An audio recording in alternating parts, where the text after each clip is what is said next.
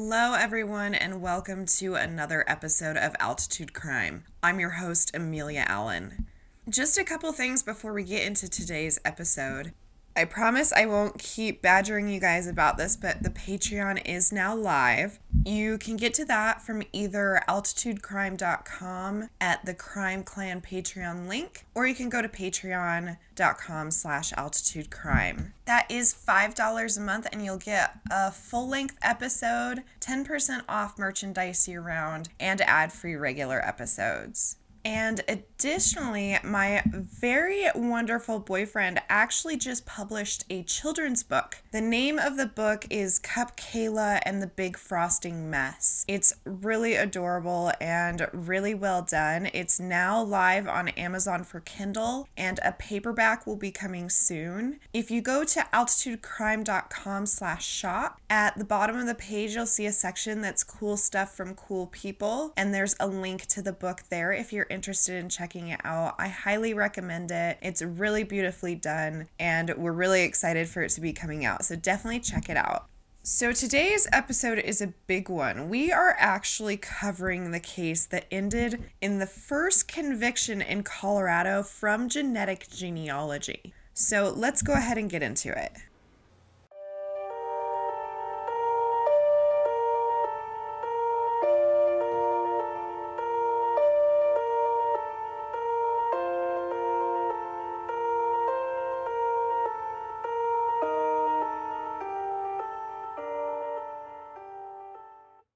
Helene Pruszynski was born on April 6, 1958, in South Huntington on Long Island. Her mom and dad were Henrietta and Chester, and Chester was an engineer and Army veteran. Helene had two older siblings Janet, who was nine years older, and Chet, who was 12 years older. At an early age, she took a liking to baseball and specifically the New York Mets.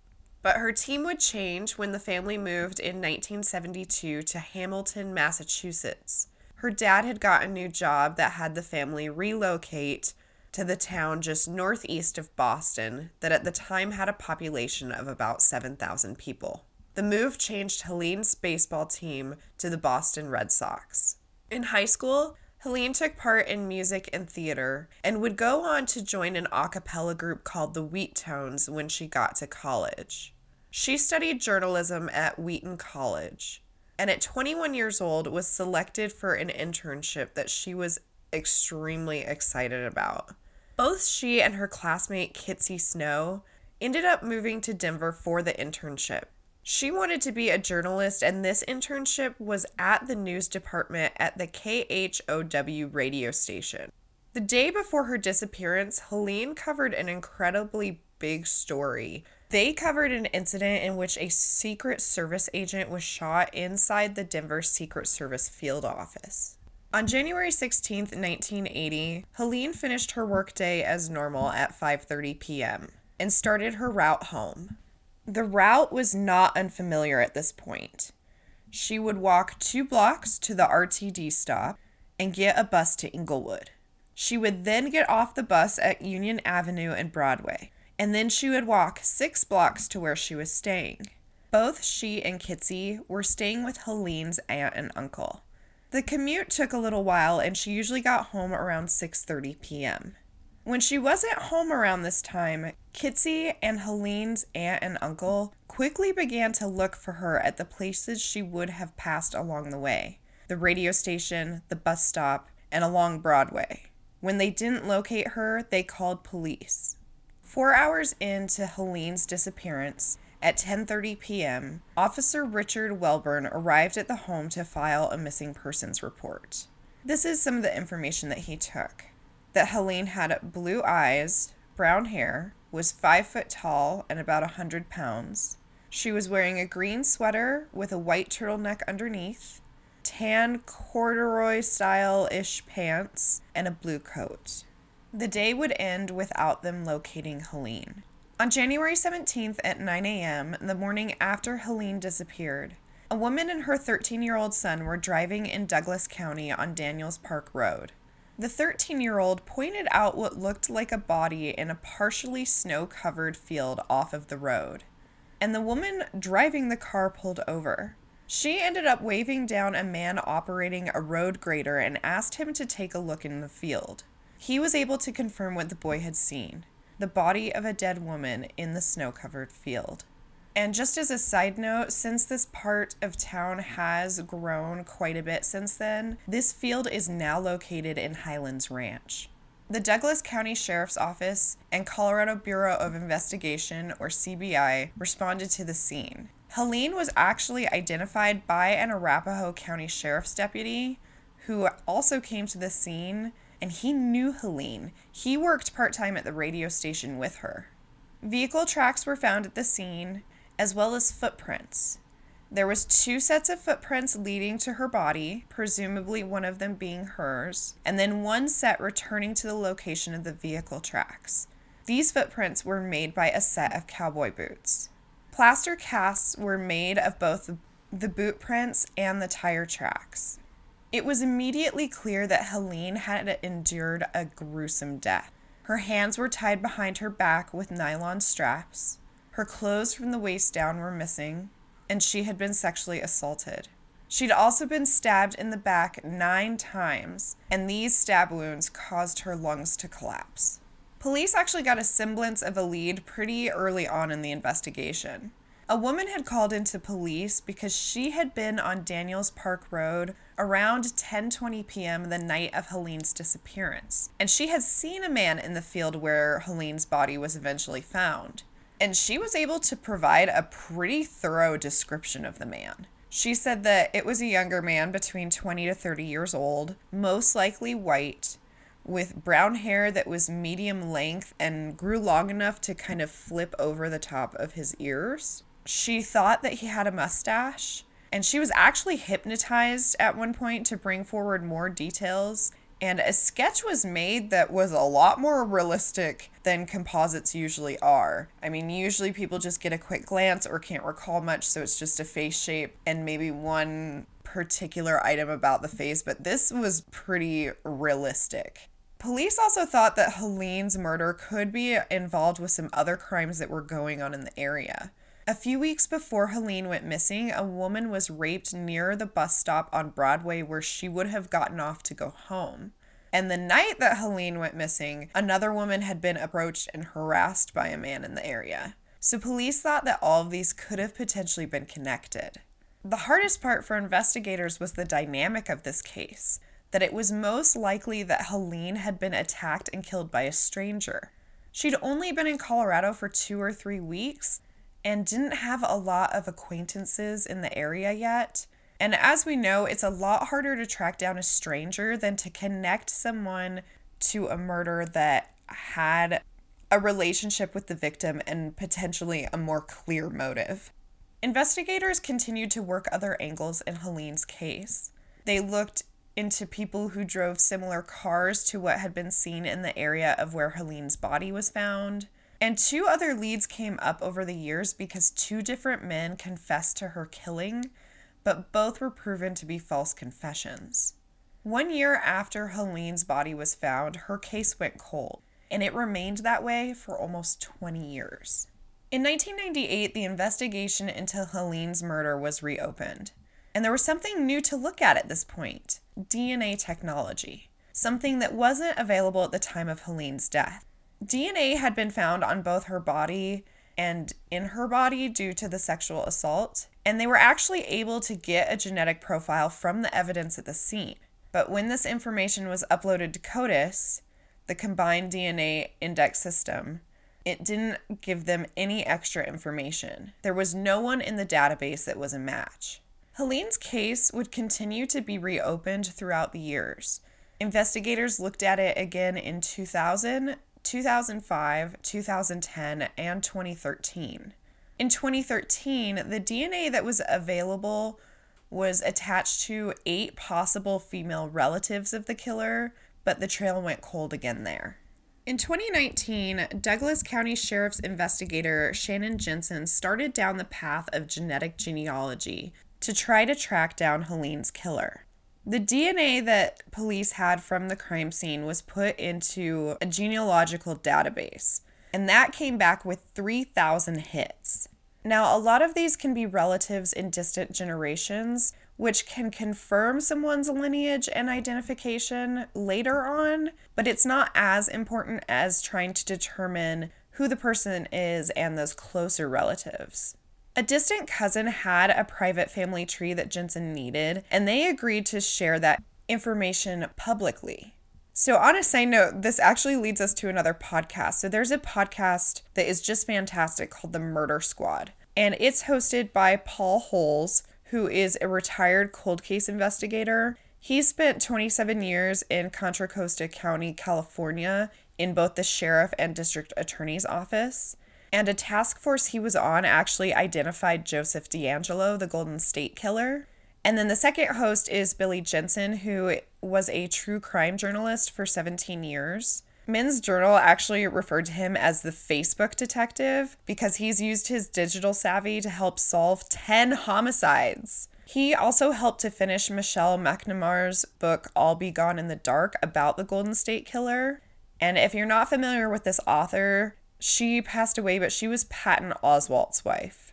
So, actually, one of their listeners named Jesse learned about genealogical databases from listening to their podcast, and she decided to submit her information. And it turns out she was this distant cousin that investigator Jensen came across. So, Douglas County law enforcement reached out to her to get help compiling this family tree and getting that information public.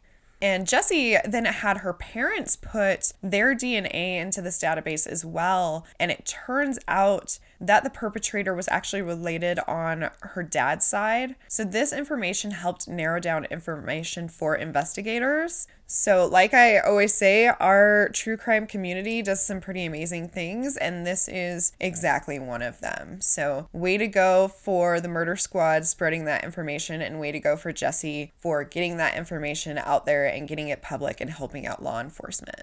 In this case, Joan Hanlon of United Data Connect, who was a genealogist, also helped with research. And they also worked with CeCe Moore at Parabon Nanolabs. We've talked about them before. They provide assistance to law enforcement with DNA technology, analysis, and genetic genealogy.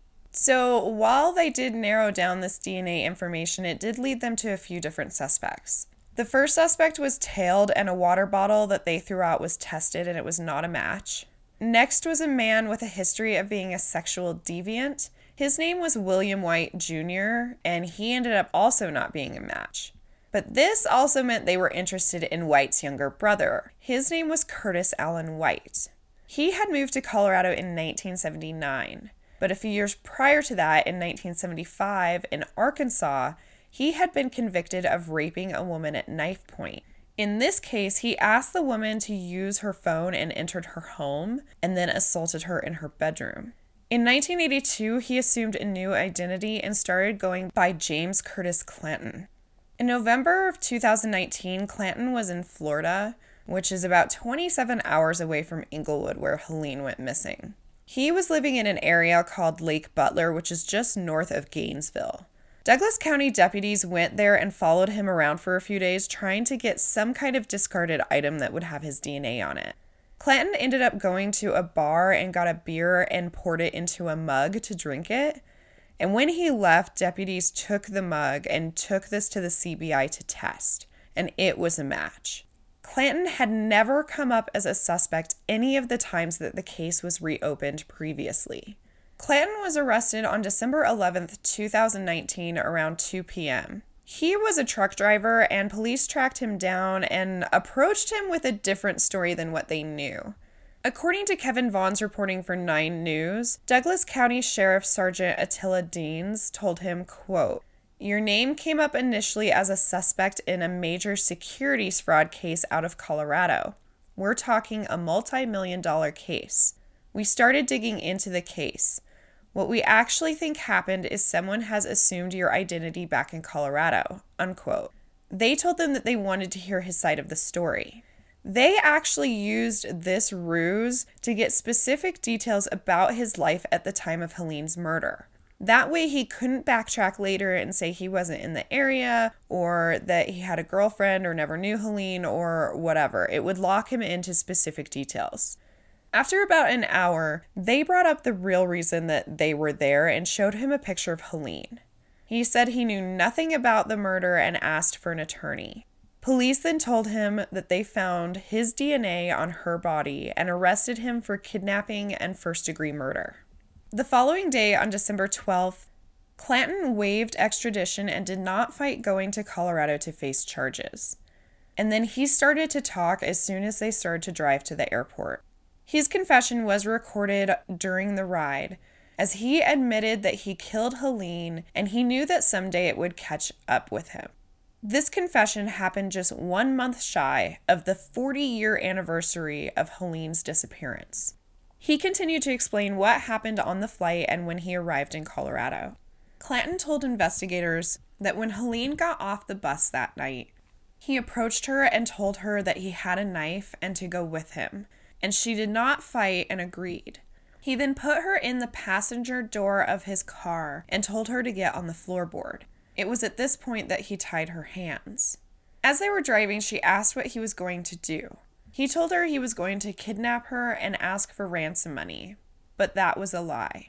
He took her to a woodshed and raped her, and then he drove her to Daniels Park Road to the field. He told her that she would have to walk home, but that she could not get up from the field until after he was gone. After this explanation, he stabbed her nine times. Clanton explained that he had been abandoned at an early age by his mother and went into the foster care system. And the home that he was placed in was actually the home of a pedophile. He explained that his entire life he had just been full of rage. He did as most killers usually do. He started with the killing of small animals. It started first with putting insects into red ant piles to watch them be killed. Then he started killing amphibians. And then at the age of eight, he killed a cat in a pretty brutal way. You can refer to it in one of the articles that's on the website, but I'm not going to go into the details. When he was convicted in the 1975 rape case in Arkansas, he served four years and then was released on parole. A former counselor actually invited him to come live with his family. The man had counseled him at an Arkansas children's home called the Southern Christian Home, and he wanted to help him get back on his feet. So, with Clanton having a place to go, he was paroled on March 6, 1979. This would be 20 years before sex offender registration laws would be active in Arkansas. The counselor that he went to live with lived in Littleton, Colorado, and that's how he ended up in the state. After living with the counselor for one year, he moved to Englewood. Later on, Clanton would have two short marriages that both ended in divorce. In 1998, he was arrested under domestic violence charges. So you can see from his background, he certainly had an inclination to this type of crime.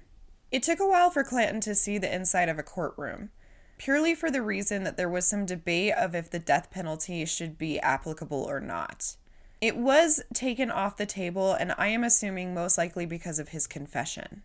In February 2020, he pleaded guilty, and his plea dropped three other counts of murder and a kidnapping charge. So he pled guilty to the first degree murder charge. If you're wondering, the statute of limitation on sexual assault had already passed, so he could not be charged with that. The case was then delayed again due to COVID 19, and sentencing didn't take place until July 1st, 2020. But everybody already knew what the sentence would be. The 63 year old Clanton was getting life in prison. At the sentencing, Clanton had his attorney read an apology for him, and then Helene's family spoke and also played a slideshow with pictures from her life. Now, I'm a little unclear on this because it gets mentioned briefly and I'm not sure of the nuances here, but for some reason, the laws that were in place in 1980 when this case happened are still applicable. So, Clanton can actually apply for parole after serving 20 years of his sentence. While Helene's initial disappearance did not, the solving of her case drew nationwide media attention. After her death, Wheaton College did posthumously award Helene a diploma, and in 1980, her classmates from the college raised funds to create a leadership award and scholarship in her name. According to Wheaton College's article about these awards, her classmate Ellie Horlbeck Thompson, who was in the class of 81, said, quote, If you were walking across campus and passed Helene, your day was made better by seeing her smile, even if you didn't stop and talk with her. Her enthusiasm was infectious. She was caring, patient, and wanted to help others. Unquote. This group created the Helene Pruszynski Leadership Award, which is given to seniors that show a commitment to campus community. They also created the Helene Pruszynski 80 Scholarship, which is given to a senior who typically has an English or biology major. In 2020, there was a fundraising effort to increase the amount of the scholarship. The endowment fund for the scholarship has surpassed $110,000, meaning it will benefit students for years to come. If you're interested in making a donation to this scholarship, I have put a link on altitudecrime.com in the source section for this episode. Okay, guys, I have lots of thoughts on this case, so bear with me. Musing number one I always find it interesting when someone who is in law enforcement finds a victim who they know so we know that there was an Arapahoe County sheriff officer that showed up to the scene that actually knew Helene from working with her at the radio station. And that's got to be such an incredible shock because there is that point where unfortunately that's a part of the job, but I would expect that you don't go into those situations expecting to see someone that you know. Musing number two. I was a little intrigued to find that the woman who had seen the man in the field was put under hypnosis to help bring some of the details forward. I did not realize that it was something still being used in 1980. I thought that was a little bit older, so that was new information for me. Musing number three. Speaking of the hypnosis, the composite that was created was spot on. Like it was exactly Clanton. So, with this said, I do want to say always be aware. I mean, here, this information didn't cause a break in Helene's case right away, but it was something was able to be used as a confirmation piece. So always be aware when you're out and about. If you're seeing something odd, if somebody strikes you, like take that mental picture and try to have that information in your brain. You never know when it might come up. Musing number four. And I've said this in other cases, but it still just to this day just amazes me of how thorough these pre DNA investigations were. Like for them to have DNA to then go back to when they didn't even know that was going to be something that was going to be a thing is just amazing to me. So I have to really applaud these pre DNA investigations that got that kind of genetic material that then is used later on. Musing number five. Now, we've talked about genetic genealogy a lot, and I just think it's so interesting because it's something that the public opened up to. I mean, people sent in DNA just to trace their ancestry. When that boom kind of happened, nobody nobody thought it would be connected to crime investigations. That was just something that wasn't in the realm. So, really, if there'd not been this trend of wanting to find out your ancestry and these companies that were kind of taking hold of that science to basically profit off of it, we wouldn't have this avenue of crime investigation. And it, it's just uh, so interesting to me. Musing number six so I just wanted to touch on so Helene's case is the first case in Colorado to get a conviction from genetic genealogy, but it's not the first for it to be used in.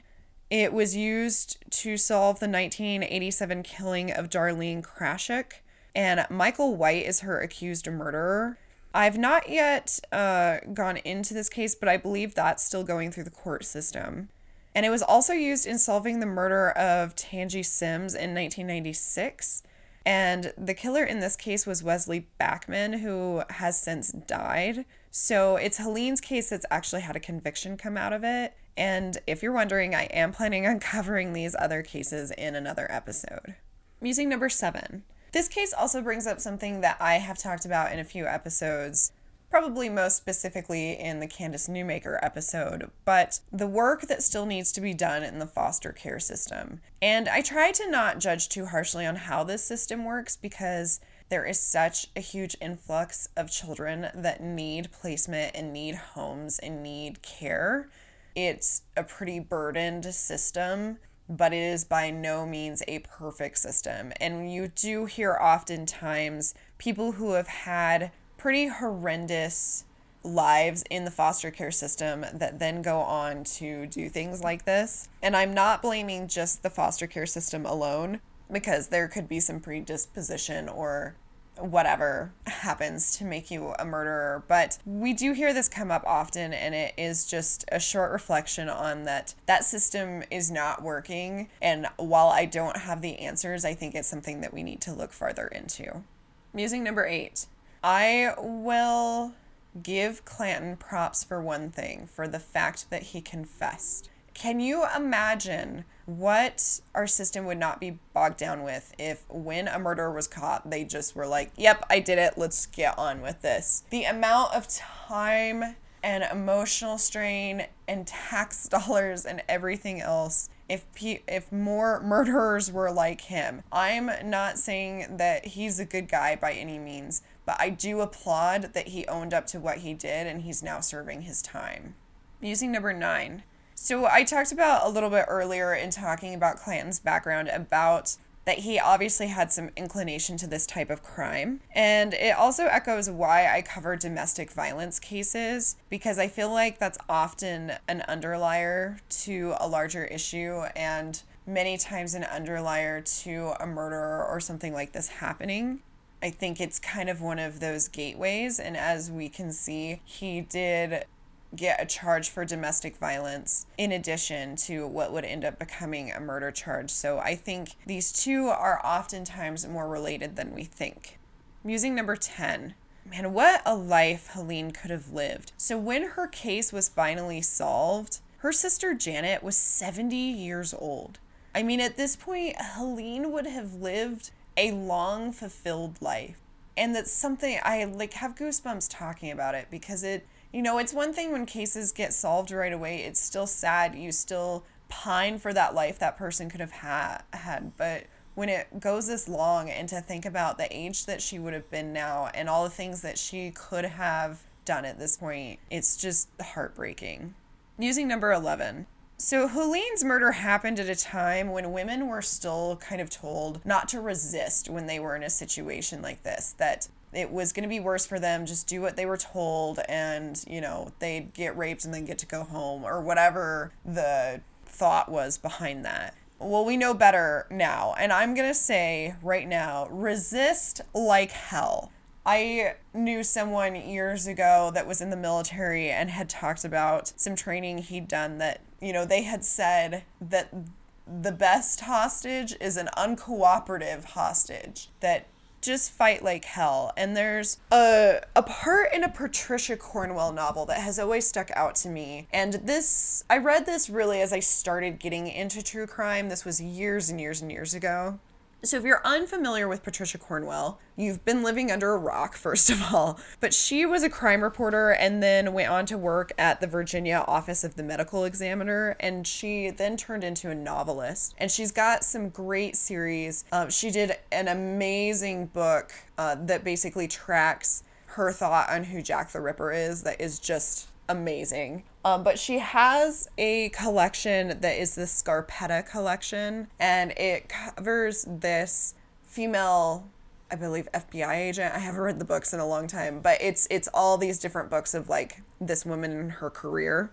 And there's a specific book where they're talking to this like really terrible serial killer, and they're like, you know, asking him about his crimes and whatever. And he's talking about a woman that he took, you know, and it's like he he just tortures brutally tortures and kills these victims in his books, but he's talking to this main character who's a female and he's saying basically like if I came up to you and told you to get in the car or else I'd kill you, like what would you do? And she's like I'd let you kill me.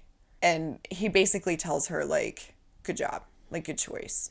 Because you know the alternative is like he was he would take her and do these terrible terrible things to her. So an awful ultimatum that i'm talking about but the that's always struck me because it's like in a situation like that you give up so much power. You, there's a potential to give up your life either way but keep that power if you can And if that's the difference of someone backing off or someone thinking you're too much of a hassle to kidnap, you're too much of you're too loud, you're to draw too much attention, draw all the attention. Do everything you can. Fight like hell. Unfortunately, women were given the wrong advice for too long. If something seems off to you, if you think you're not in a right situation, if somebody bugs you, if somebody gets that little thing in your gut to go off, listen to it. Always listen to it. Don't worry about being a jerk. Don't worry about coming across as impolite. Follow your gut. Always, always,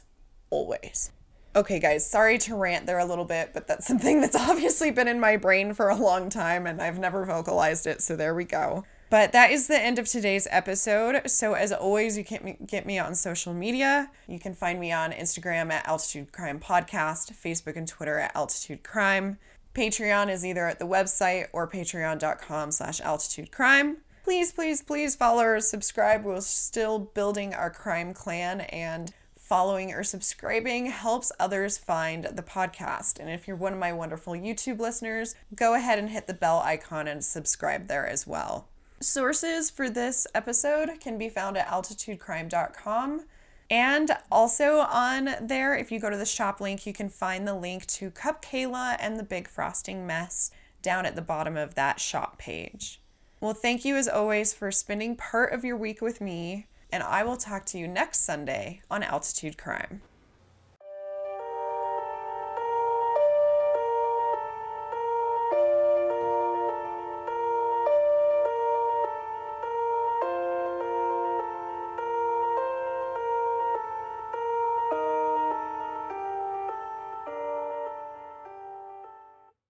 Episode 55 The Murderer of Helene Pruszynski was written, recorded, and edited by Amelia Allen. Music provided by Podbean.com.